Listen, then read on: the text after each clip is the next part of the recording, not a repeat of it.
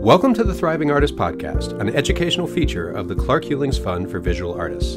The Clark Hulings Fund exists to provide entrepreneurial training and business education to visual artists to turn working artists into thriving artists. I'm Daniel DiGriz, your host. This episode, I'd like to give a shout out to our Minnesota listeners. We appreciate you tuning in to the Thriving Artist Podcast and recognize that you're known for fantastic artists like Maud Keg and Jody Reeb. Now, our guest today is Aaron Laux. Aaron is a Madison, Wisconsin based wood sculptor and designer of both abstract and functional art. Aaron prioritizes an ethical approach to building his art using local and reclaimed materials, and his work is on permanent display at North Pine Area Hospital District in Minnesota. Aaron is a Clark Hulings Fund Business Accelerator Program graduate and a current Entrepreneur Fellow, which is an advanced fellowship. Welcome to the show, Aaron. Uh, hello. So, Aaron, can you take a minute to tell us just a little bit more in your own words about yourself and your work? Yeah, absolutely. Um, I think you did a really great job. Um, that was a great introduction. Um, but I, I, I guess that one of the things that I would say is that all the work that I do is nature inspired. It relates back to um, our environment and all the life around us. So that's the, the inspiration for the work. And I think you, I don't know if you mentioned, but I'm I'm primarily a woodworker, but I'm also using a variety of different mixed media materials, and many of these are also natural materials as well. Well, I, I certainly find the work beautiful. Um, you know, I took a look at uh, some of your recent displays, and including the one uh, at the uh, um, the North Pine Area Hospital, and I can't say how impressed I am. I want to ask you though. Um, you're based uh, in Wisconsin, so what is the arts community like in Madison, Wisconsin? Well, the arts community in Madison, Wisconsin is it's growing, and it's um, I, I'm, I'm really feeling positive about the future. Um, we have um, a number of interesting things happening locally that that I see as groundwork for a stronger local regional you know impact of arts and the artists uh, in the community. And one of those things that I'll just mention is uh, we have a, a new director of the Dane Arts Commission, uh, which is a local nonprofit group that supports um, all the forms of arts, from you know visual arts to music to you know performance, and um, they uh, he has really taken uh, the lead, I guess, in starting some new ideas like the Dane Arts Buy Local event that brings uh, local businesses and corporations uh, to meet directly with artists. So that those are a couple of things. One one of the outcomes of that was we're looking at a uh, it's called curatorial connection. So it's a direct local businesses can um, rent art directly from artists. So if you have an inventory and you want to um, have active storage and have a little bit of an impact in your own community, that's something that we're looking at. It's we don't know if it's going to work yet, but just something interesting. Now, you've said that in a previous interview, Aaron, you've said that you were certain you were an artist at age five and that you preferred 3D media. Uh, can you tell us a little bit about that early realization? Yeah, I, I guess you know it was. I, am not sure how to express that exactly, but it, it, it was just it was clear. You know, I mean, I I did all the normal little kid crafts. You know, I had clay and Legos and drew pictures and made stuff with sticks and whatnot. But it just I just knew. I I don't know. It's not like there was a moment or anything. It was just always what I wanted. Well, how did you, how and when did you decide to become a professional artist? Was it that young, or did you understand what a professional artist was at five? And, you know, when did it happen? Oh, yeah. No, I mean, it's been an evolution to be, actually being a professional artist. And, you know, I'm now I'm 45, and um, yeah, it's taken me a long time to get here. You know, I took um, all kinds of art courses throughout high school. In fact, I, I, I went to a high school that allowed me to basically have six um, classes in a row that were art or study hall classes. That you know, I don't know. I, I don't know how that ever happened, but I basically spent my whole senior year just doing art. You know, it was great. Uh, but then, you know, I guess I might have been a tiny bit disillusioned going to college and kind of getting a little more of a sense of reality, you know, and what it actually means to be a working artist. And I don't think I was just quite ready for that yet. So then I took a step back and had some adventures, including living uh, in the wilds for like 10 years. I, I built a yurt for myself and just uh, decided to to go check it out and see what it was like to, you know, live without electricity or water or you know the normal conveniences. And then finally after that, you know, I'm coming around to to really seeing this as not only what I do, but my lifestyle and my you know income. Well, you can certainly see those influences in the art itself. Uh, we're going to give the link to your website at the end of the podcast and also recommend that people take a look. Uh, and we're going to ask you about um, some of the types of art that you produce. But I am interested in the last part that you said um, that this, you know, there's a lot of people that go and sort of find their artistic self living in the wild, living in a yurt, getting in touch with nature uh, smoking peyote, whatever you know fancies, but they don't necessarily become a professional working artist. They don't necessarily generate work of the nuance and subtlety and beauty that you know we're seeing out of you, Aaron. And we don't say that because you're one of our fellows. Uh, in fact, that isn't why you're one of our fellows. It has to do with the business side, but uh, but certainly you made this leap, and you talk about how um, it became uh, your source of income. So, so let's ask you about that. How do you derive your arts income? Is it through individual pieces, galleries, commissions? Uh, are there other sources of income that make up your professional practice? Right. Uh, well, at this point, um, my my entire income comes from various different art enterprises, and so with, within that, you know, I'm doing one of a kind pieces. I'm working on commissions and built-in architectural features. Uh, and I, I keep expanding the different avenues of sale. You know, I'm now I'm working with um, e-commerce, which is relatively new for me. I guess I'm very opportunistic when it comes to making a living at art. So you did artwork for the Pine Healthcare Campus project in Sandstone, Minnesota. How did that project come about? Uh, that came about through a uh, art consultant so that, and that's another one of these directions that I'm now putting more energy into is reaching out to art consultants and other uh, dealers and architects and designers and so on. So that anyway, they brokered the deal. So that project was a commission based on, you know, the needs and the interests of the Pine Healthcare District.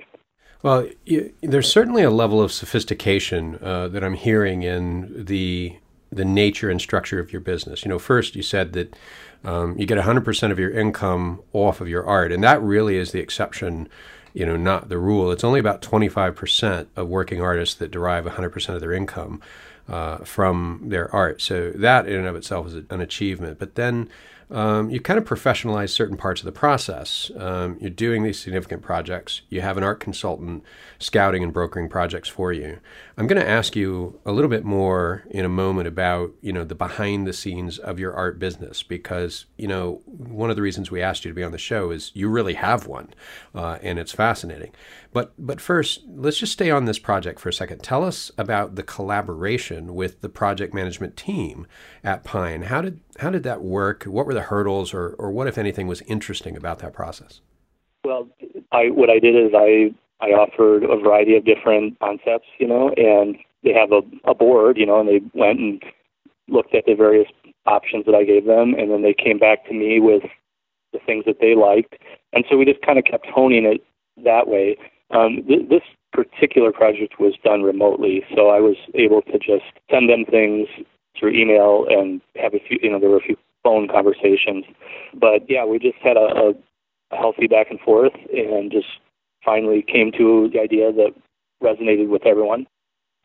Well, all right. So I want to ask you then, uh, switching to the business side uh, in this segment of our show, segment two, I want to ask you about uh, some of the things that you weren't doing before the Business Accelerator Fellowship Program at the Clark Hulings Fund. So, for those that don't know, that is a graduate level art business program that teaches you how to professionalize your business and really treat your professional career as an enterprise. Uh, so, it's entrepreneurial training, and you've really taken it to heart, Aaron. Uh, so, you know, just to run down the bullet list off the top of my head, this is what I, and you'll correct me if this is wrong, but I understand you've hired interns, you've reorganized your business processes, you've taught yourself Adobe Illustrator um, for creating business proposals, and you've been submitting uh, business proposals, and of course, um, you, are doing other things. So, can you tell us, uh, is that right? Is there more? And can you tell us about some of those initiatives? How, how did you start them or how did you get into them? Oh yeah, I mean it was well, you know, I mean I described that I was a guy who went off to the wilderness to live primitively, you know, and basically, you know, I, I I didn't have really any business skills to speak of, much less even very good computer skills. So yeah, no, this has been a huge year for me. Uh, tremendous amount of movement forward, and um, I've been able to use the various skills to back up the dreams and the plans that I have. Well, let me ask you about the hiring of interns. So why why did you hire interns? What how does that help your business? Oh well, I you know I can't do everything. I, I just uh, there, there's too much to do running this business, and what I found out was that I can provide social media and I can have somebody else manage it for me, and it can be a, a win-win. So, and it really has. I mean, my my Facebook and my Instagram have um, done great this year and continue to.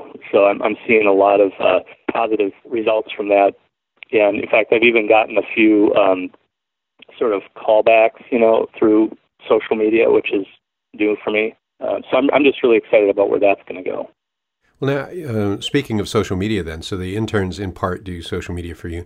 Have you picked up any insights um, that have been helpful to you over the past year in Accelerator that you've applied to social media that have worked. I think the audience is really interested in, you know, what works. What does Aaron know that I don't know? Well, you know, I, I mean, I, I guess I'm still feeling my way along, but certainly, I mean, getting the basic understanding of marketing and sales has been a huge step forward. You know, um, and I've, I guess, I've learned to uh, hone my message a little bit more, and and just to really just kind of keep hitting that same message and uh, I guess it's the repetition and then trying to find the ways to amplify that message. So, you know. Let me point out that you know I'm looking at, for instance, your your Facebook stream, Aaron Laux Design, and you're doing several things here. I mean, you're you're obviously posting uh, pictures of your work, but as we talked about in the accelerator program, you're not just posting the pictures. I mean, so many artists will just go, here's another one, here's another one. You, you actually have descriptions of the work, what it is, um, what it, to you is significant about it, or, or what went into it. Um, so, so that's something I, I certainly notice. You're certainly posting your events, and so you're sort of keeping people, you know, informed with a news stream. So they sort of have the inside look behind your art, and and then they have um, the inside look or the outside look of uh, what you're doing out in the world, which kind of complement each other. And, and, then you go farther and you sort of show your work in situ, you know, on display in certain places, not just sort of you know, in a white photo. I forget what they call those photo boxes, but you know, you wrap a product in a white box so that there's no shadow and nothing but pure white behind it. it your your work isn't in those settings. Very often, you're showing the work actually being displayed uh, where it goes. The other thing you've done is you've kind of created a powerful narrative, and you know, I hope you don't mind me sort of calling this stuff out, but this is tried and true, the kind of stuff that that we're teaching at Accelerator you're creating kind of a powerful narrative about what goes into your, your work. You're giving us one of those how it's made sort of inside looks uh, into the the auto factory of your art, so to speak, and we can kind of see it coming together and and the processes are fascinating. So to me, that this is a very sophisticated. This goes beyond just hiring a couple of interns to run it because yeah, they're young, they know social media. You've actually put some thought and strategy into this, Aaron.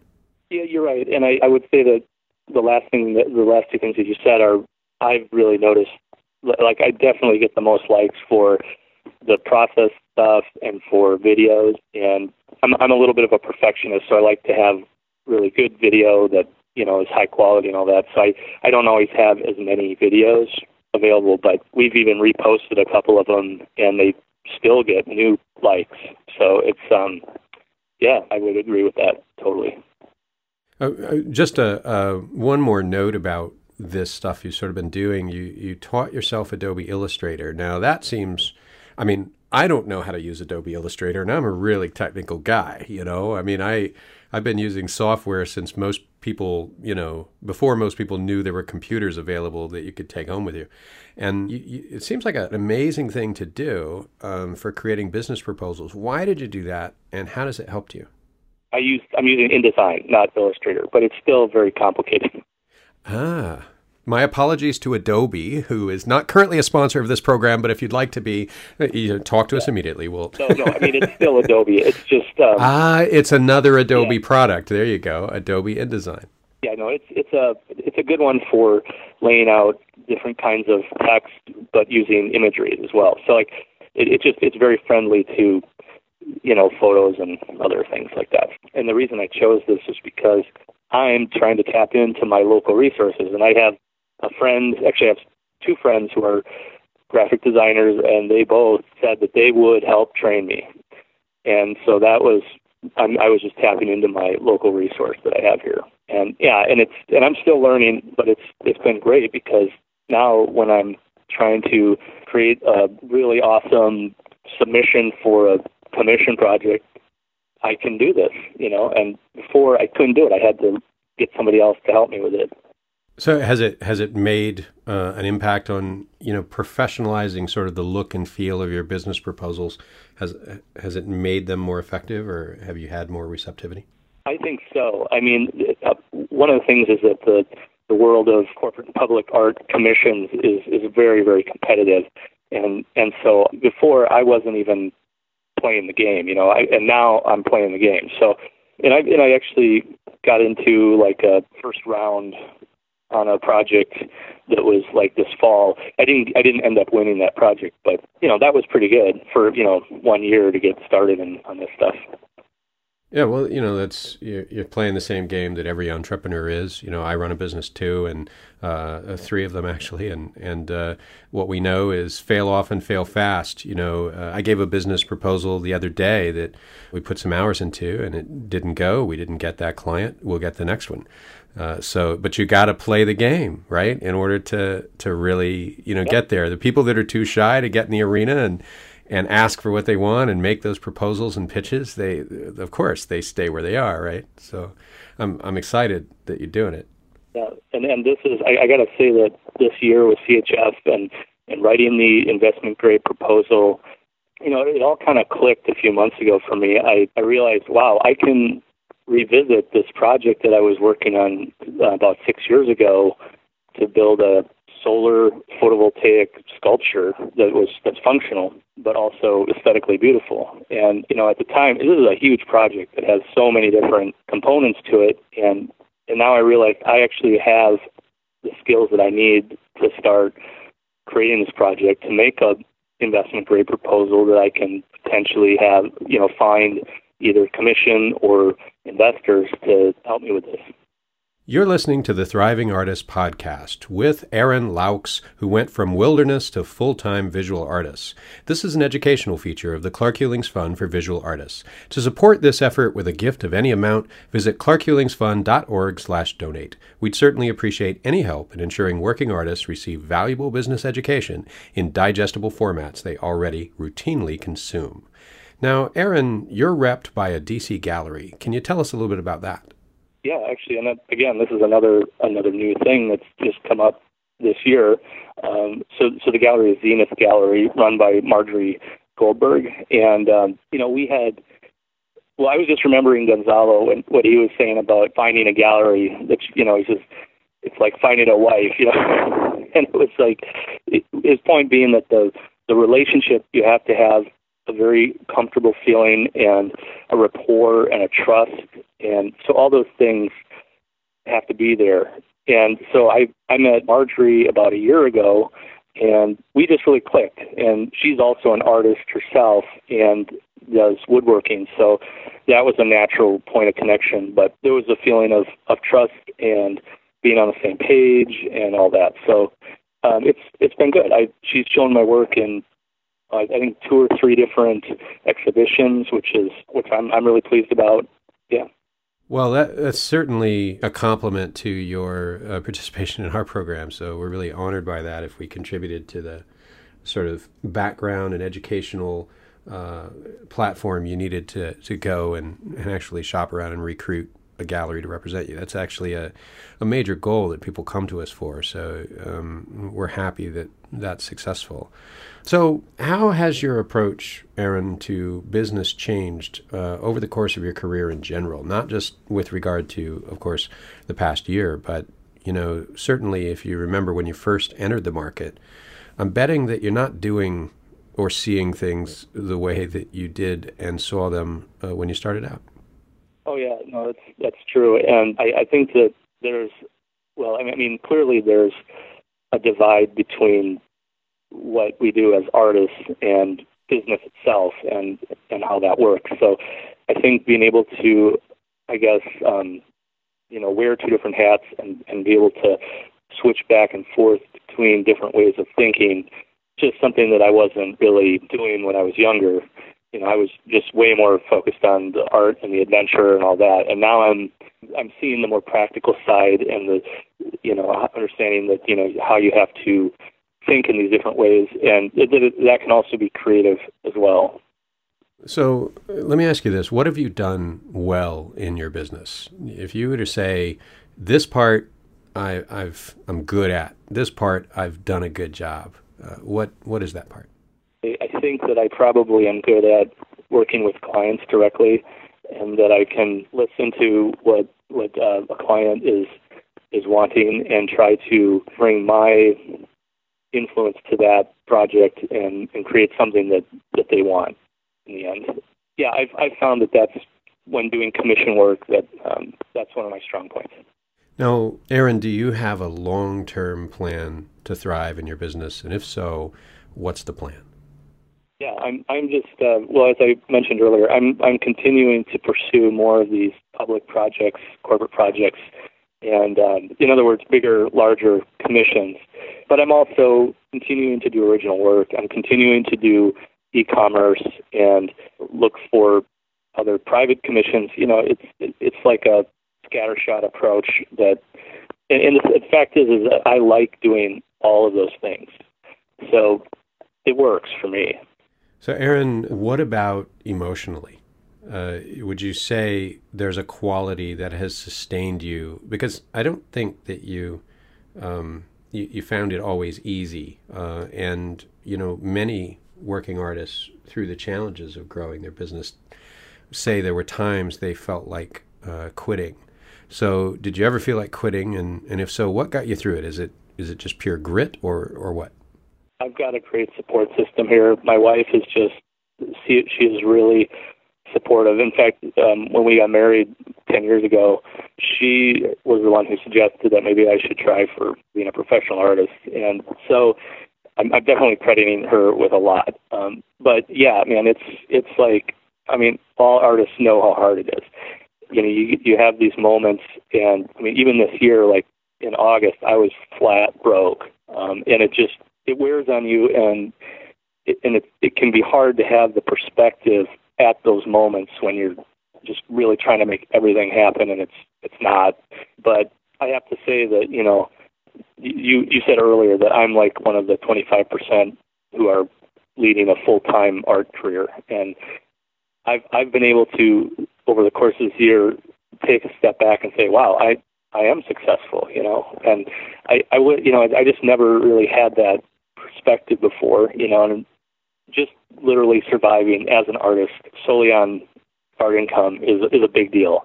But yeah, it's I've definitely felt I've definitely felt like it was like I might have to quit at at various moments, but I guess tenacity, the support of my loved ones, and and then something always comes up you know. Well, you know, I, just for the sake of the audience, Aaron, I'm going to uh, correct myself on that number. It's 28%. It's close to 25%, right? It's less than a third for sure. But you're right. 28% of uh, working artists, less than a third, fully support themselves with their art. And, and so there is this issue of sustainability, and, and it can be quite discouraging.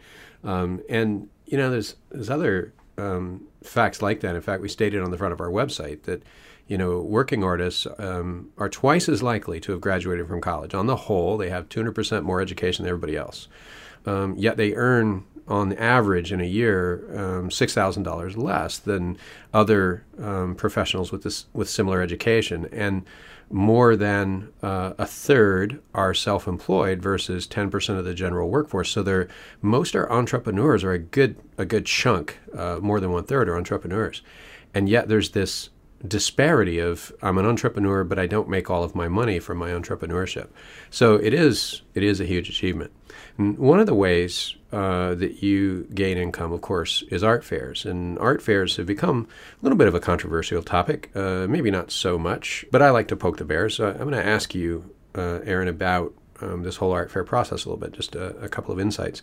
So, Aaron, you actually, in a previous interview, you mentioned a particular art fair that asks for a small commission, and you said that that kind of shared risk approach is pretty rare. Uh, but it is fascinating. What do you what do you think of that framework of an art fair asking for uh, a commission from you know participants?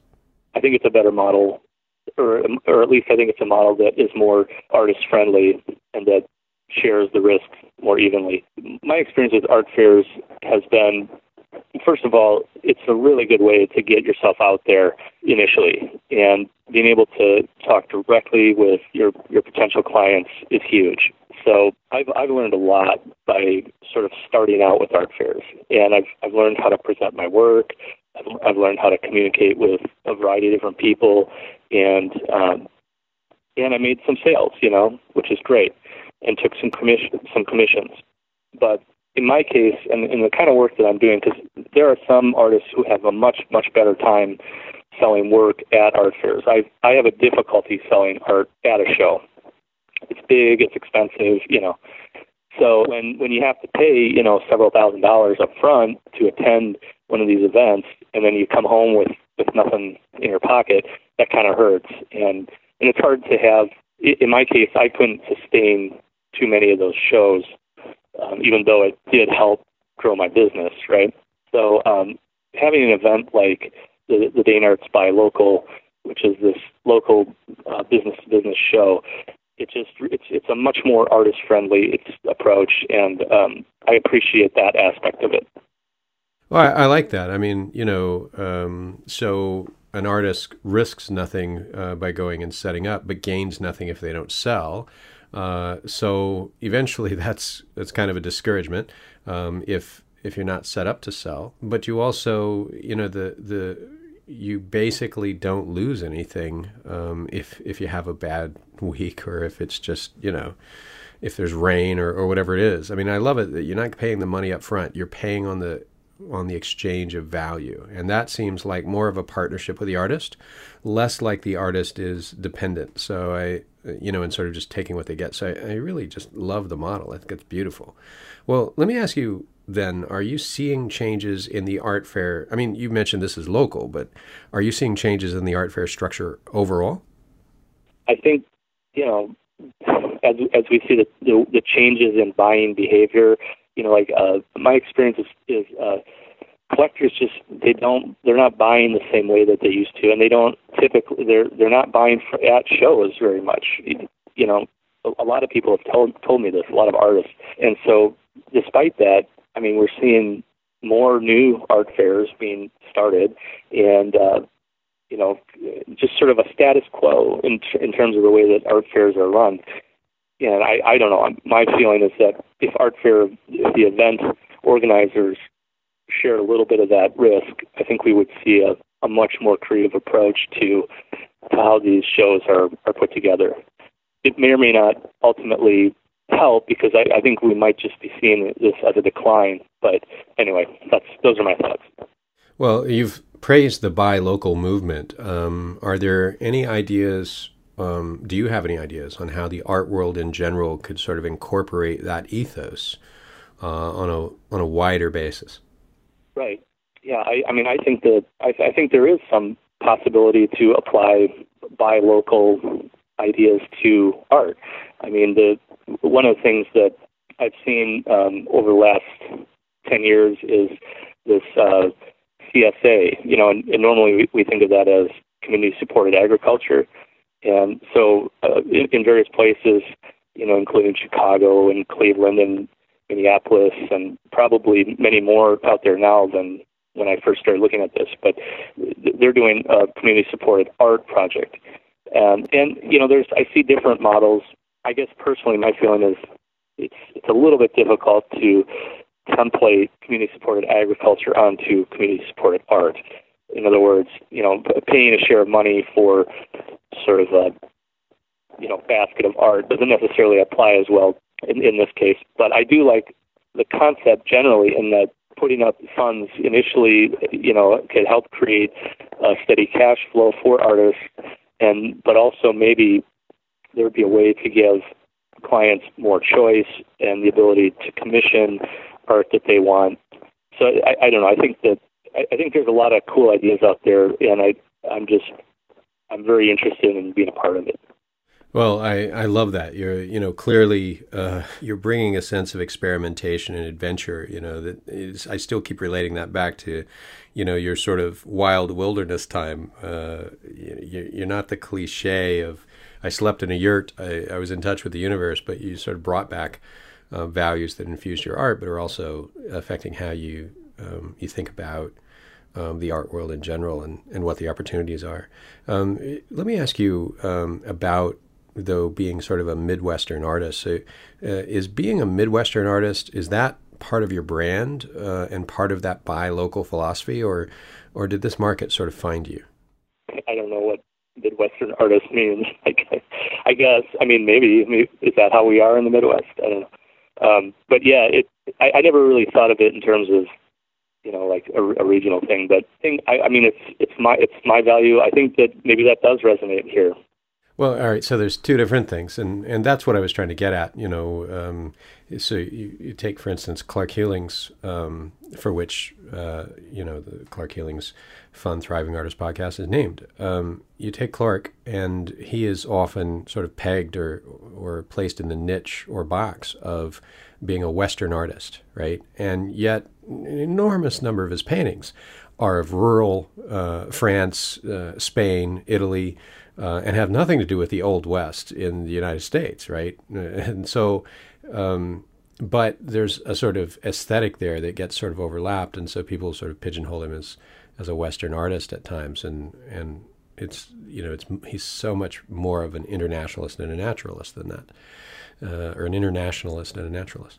So with you, what I'm hearing you say is that being Midwestern or living in the Midwest um, are two separate things, and that uh, being uh, you don't think of yourself as a Midwestern artist, but that the buy local uh, portion of things that that um, that is part of the sensibility that that helps generate your market. Do I do I have that right? Is that what you're telling me? Yeah, and I guess the idea that well, I mean, we live in a global world right now. I mean, we're all connected, right? And so I, I don't think this idea is or should be specific to a region of the world. And if it has value, I think it should be shared. You know, that's my approach. And I guess in terms of being pigeonholed or classified um, in respect to Clark Hulings, you know, I, I feel a little bit of that too sometimes. You know, uh, a lot of times folks don't know where to go with what they see. You know, they're like, well, what kind of work are you doing? Is it art? Is it design? And you know, in my own opinion, it, it's all connected, like you said. Um, so. Well, I, well, I do want to ask you about that actually. So, um, you know, when I look through your portfolio of work, uh, a good deal of it is what you know maybe called functional art. I mean, people say design, and, and it's like almost a marketing term from the outside, or it's a theoretical term. You know, design sort of is a feature of many, many facets of life. A, a TV or a, a, mouse or a Palm uh, Pilot, you know, has design. Uh, you know, a can opener has design, and, and yes, the design goes into uh, any kind of a sculpture. But if we just set that aside for a second, um, your a, a, not all of your art, but a portion of your art is functional art. You can sit on it. You can set your glass on it. Um, you could serve a meal on it or have coffee on it. So my question is Does that make you or help you think of your art more as a product and help sort of stoke some of this business sense you've developed around actually focusing on sales, doing proposals, and going after revenue as an artist? Or is something separate coming out of that? I guess that um, for me, it's it's not necessarily or exclusively about the business end of it. For for me, it's about connections, right? And I expressed earlier that that what I do is about a connection to the natural world, and I want people to connect with my work in that same way. You know, so if if I'm giving them a functional piece of art, it's, it's giving them permission to you know have it in their home, use it, sit on it, all of those things. And I, I think by integrating something like you know a chair or a table or, or whatever into to your home, it just I, think it gives it more life personally. Now, Aaron, I'm going to um, switch in our final segment to talking about with you the Business Accelerator program. This is the graduate level program run by the Clark Hulings Fund. For those listening to the podcast for the first time who are not as familiar with the educational programs we offer, uh, we offer them in several ways. One is digital, uh, 24 7, as you need it, education on demand. And so that's through our learning portal at clarkhulingsfund.org. Uh, the other method is through boots on the ground, uh, in person education, and that's us sort of carrying um, the principles of, of business and entrepreneurial education to working artists in local communities uh, and helping them also find the ability to collaborate better uh, to collectively strengthen their professional practices.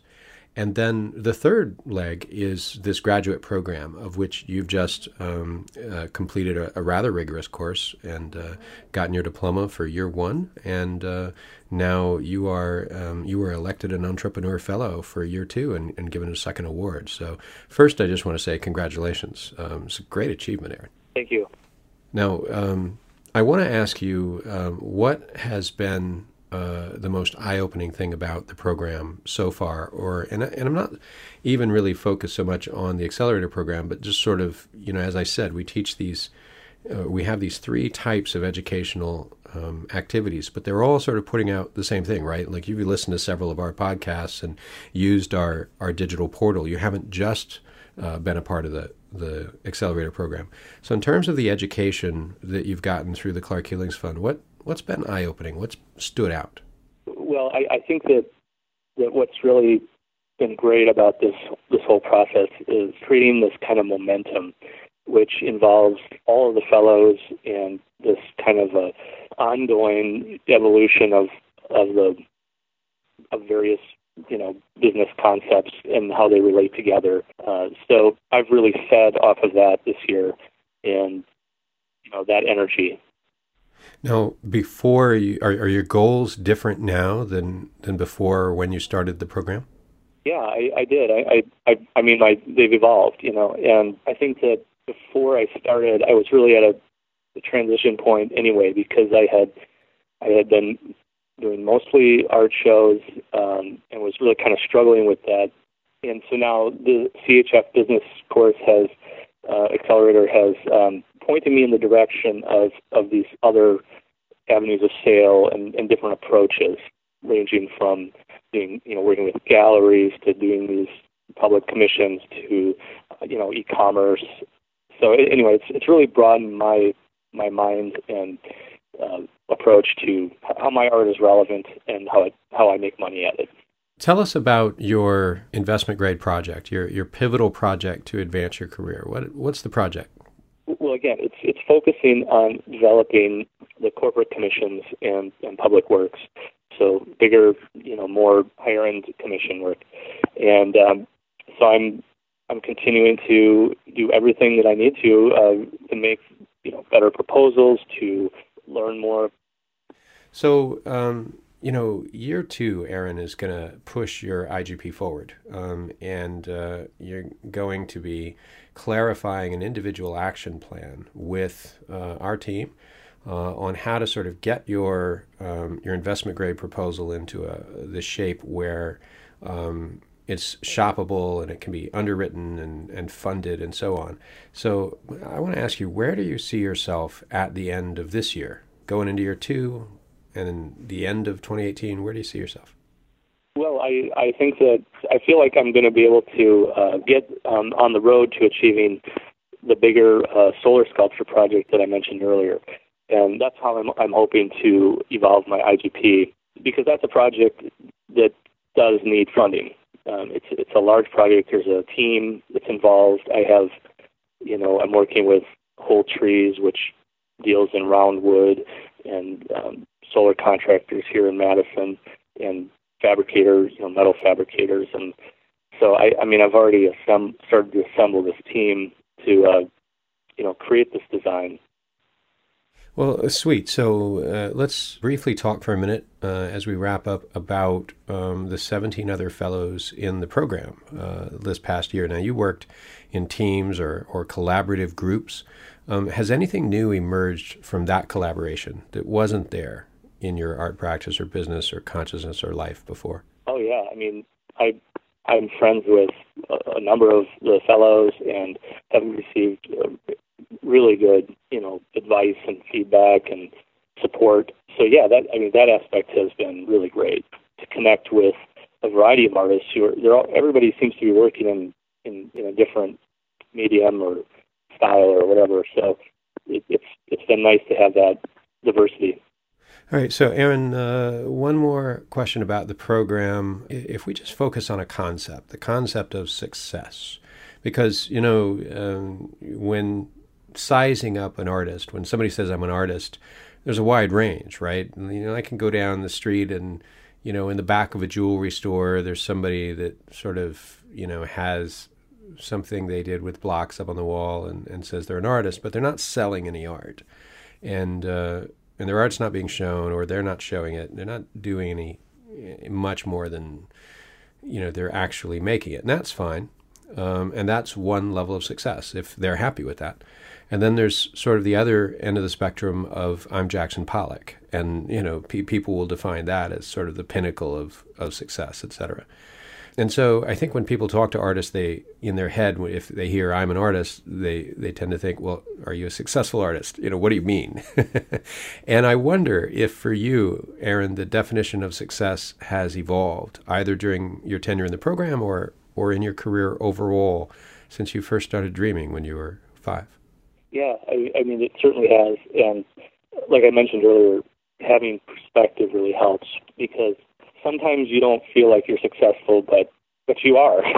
and you know, I do get to be the lucky guy who who gets to follow my own drummer and create the beautiful pieces of art that that I want to make, and also looking to be relevant, you know, in the community and the world, and and find well products that are relevant too. I mean, I make a lot of different things, ranging from you know wall art to functional to to sculpture to the architectural things, you know.